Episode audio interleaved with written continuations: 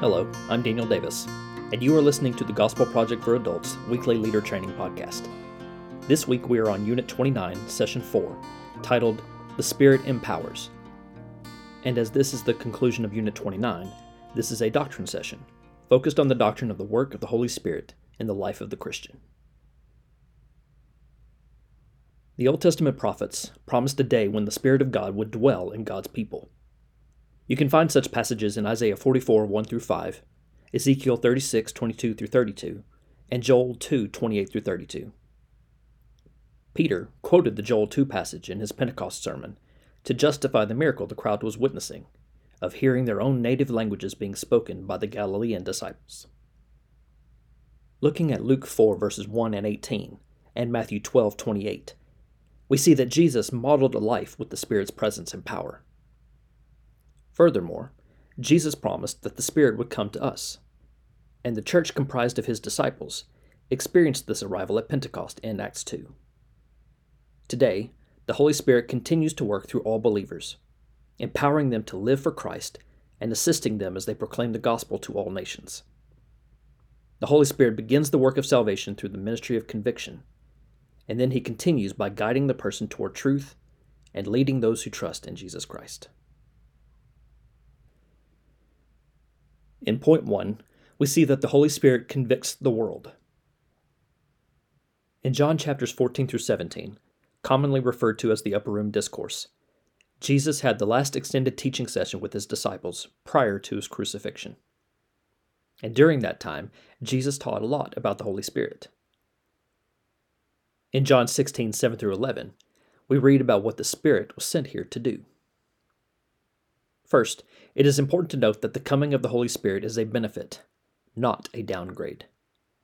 Foreshadowing his ascension after the crucifixion and resurrection, Jesus said that his coming departure from the disciples would be for their benefit, because his departure would be followed by the arrival of the counselor, who is the Holy Spirit, according to John 14, 26 the Holy Spirit picks up the work of Jesus after the ascension. That work, according to Jesus, is the work of conviction, and not just for believers, but for the world, so that there would be more believers. The Spirit will convict people about sin, because apart from faith in Jesus, we cannot have a true sense of right and wrong, good and evil. Our conscience can help, but even that is tainted by the curse of sin and death. Plus, we as human beings don't even live up to the standard of our own consciences. As fallen human beings, as sinners, we don't have a good grasp on what is and is not sin. Nor do we grasp the gravity of our sin against our infinite and holy Creator. Therefore, we all need the Holy Spirit to convict us of sin.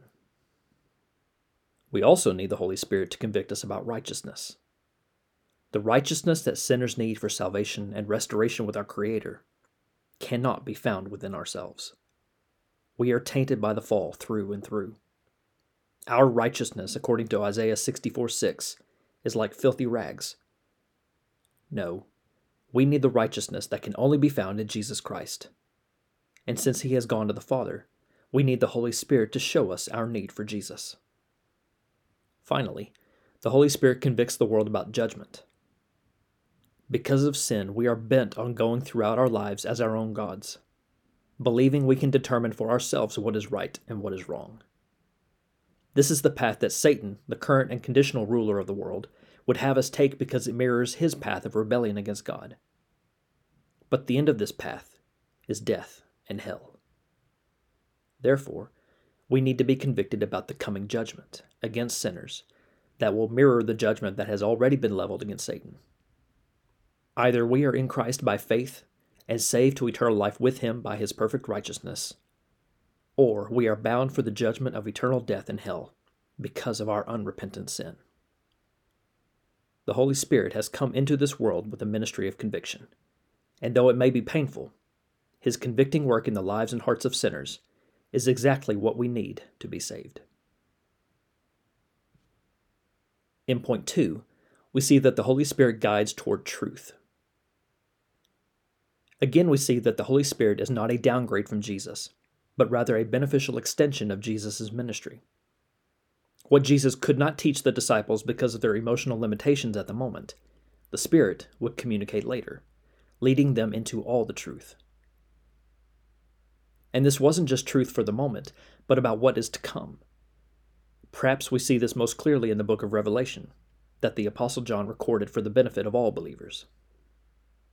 John 16:14 states the pinnacle purpose of the Holy Spirit's work, to glorify Jesus. The Holy Spirit convicts sinners of their need for Jesus and helps believers to see their need for Jesus even more deeply. When we recognize who we are as sinners saved by grace, and recognize Jesus as the one who laid down his life so we might receive that grace through faith, then we are compelled to glorify Jesus, our Savior and our Lord. This is the chief purpose of the Holy Spirit's work on earth. Point 2 looks at two different scripture passages. For the second, we look at 1 Corinthians 2:14, which makes plain the absolute necessity of the Holy Spirit for sinners to be saved. Apart from the convicting work of the Holy Spirit, the gospel of Jesus Christ hits our ears and our hearts as utter foolishness. But through the work of the Holy Spirit, sinners miraculously begin to see what once seemed foolish as instead the wisdom of God.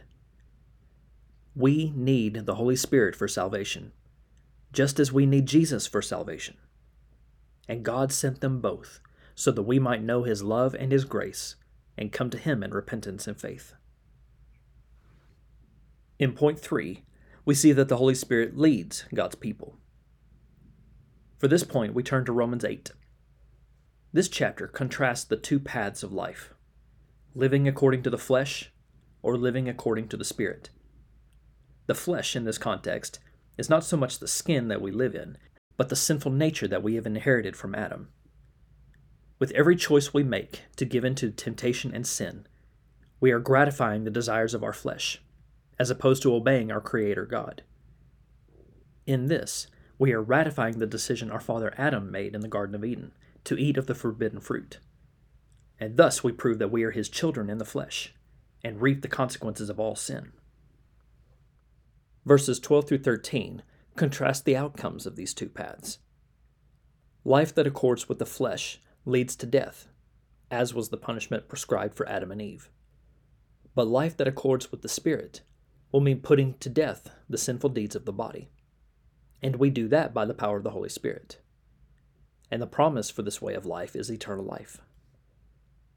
We are not saved because we restrict ourselves from sin, but rather, we will aim to cut ourselves off from sin because we are saved by grace through faith in Jesus and have the Holy Spirit in our lives. The key doctrine for this session highlights that the work of the Holy Spirit in the life of the Christian begins with salvation, and that with the ministry of conviction, and then continues with the work of sanctification, which includes helping believers put to death the sinful deeds of the body. Furthermore, the Spirit leads us, strengthens us, and equips us for ministry in the church and the world. The final point to be made in this session is that being led by the Spirit is proof that we belong to God as His adopted children through faith in Jesus Christ. Our relationship to the Father is restored through the work of Jesus on the cross, dying for our sin in our place. But the experience and communication of that restored relationship with the Father is the fruit of the work of the Holy Spirit in our lives. As we live according to the Spirit, putting our sin to death and being conformed to the image of Christ more and more, then we are assured all the more that we are God's children. This isn't an easy experience, and it often can rightly be described as suffering, both internally and externally. Through the Spirit, we suffer with Jesus. But again, the end of this work by the Holy Spirit is eternal life, in which we are conversely glorified with Jesus, our resurrected Savior.